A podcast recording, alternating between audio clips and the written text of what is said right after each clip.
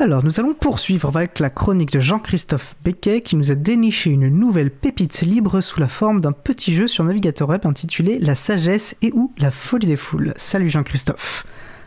Salut Étienne, bonjour à tous, bonjour à toutes.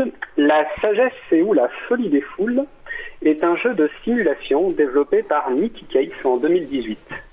Il s'agit d'une application web. Vous pouvez donc y accéder à travers un navigateur, quel que soit votre système d'exploitation. En une dizaine de séquences interactives, Nitty Case nous amène à découvrir les apports de la psychologie sociale sur les phénomènes de groupe. Il montre ainsi comment les connexions qui nous relient à nos pairs vont permettre la propagation des idées les plus sages comme les plus folles. On découvre ainsi les phénomènes de contagion et leurs subtils facteurs explicatifs comme l'effet de groupe. Cela s'applique bien sûr aux réseaux sociaux, mais aussi à de nombreux aspects de nos vies quotidiennes, dès lors que nous établissons des relations au sein d'un groupe de collègues ou d'amis.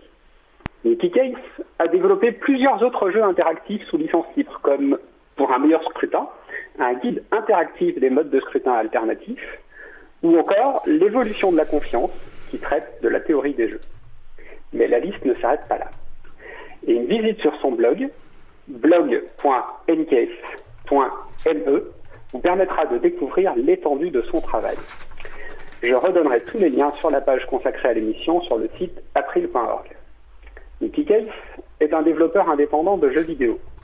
Il a fait le choix de partager cette application sous la licence Creative Commons 0.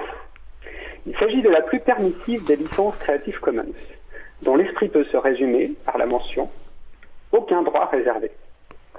Nicky Case explique Je donne mon œuvre, mon code, mes mots, pour les professeurs, mathématiciens, passionnés, activistes et conseillers politiques puissent les utiliser comme bon leur semble.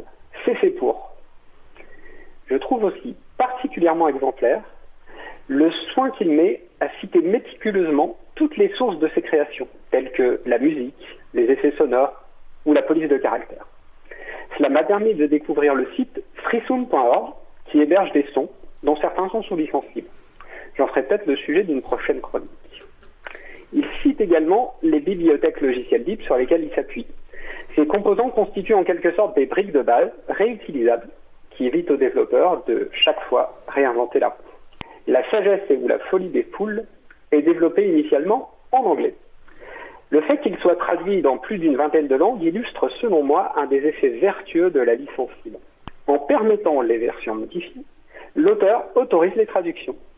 Il suffit qu'une personne se porte volontaire et une nouvelle langue viendra s'ajouter dans les choix disponibles.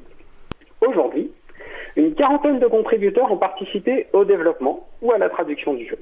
D'autres participent en soutenant financièrement l'auteur. Belle illustration des effets vertueux de la licence libre qui favorise la coopération pour rendre le logiciel accessible Merci euh, Jean-Christophe. Euh, Isa nous fait remarquer, euh, très juste titre, qu'effectivement la licence Creative Commons 0, CC0, la plus permissive, tant qu'on limite, voilà, dans les limites des, posées par les lois du pays où l'on est, effectivement en France par exemple, elle n'a pas de valeur légale puisqu'il est impossible de céder son droit matrimonial sur le droit matrimonial, excusez-moi je fais tiller, sur le droit, mais ce qui n'enlève bien sûr rien à la démarche et préservation des libertés que nous on défend. Donc, moi j'ai trouvé, c'est vraiment un jeu très ludique, on, apprend que finalement une notion assez complexe, hein, de ces liens, le fonctionnement par réseau, et c'est une très belle, très belle pépite, euh, très vite euh, pépite je trouve. Euh, oui, en France, il faut continuer à citer l'auteur, exactement. Bah, merci Jean-Christophe. Bah, je te dis au mois prochain pour ta prochaine chronique. Tout à fait, en janvier 2021. À 2021. Salut Christophe. Bonne fin d'émission.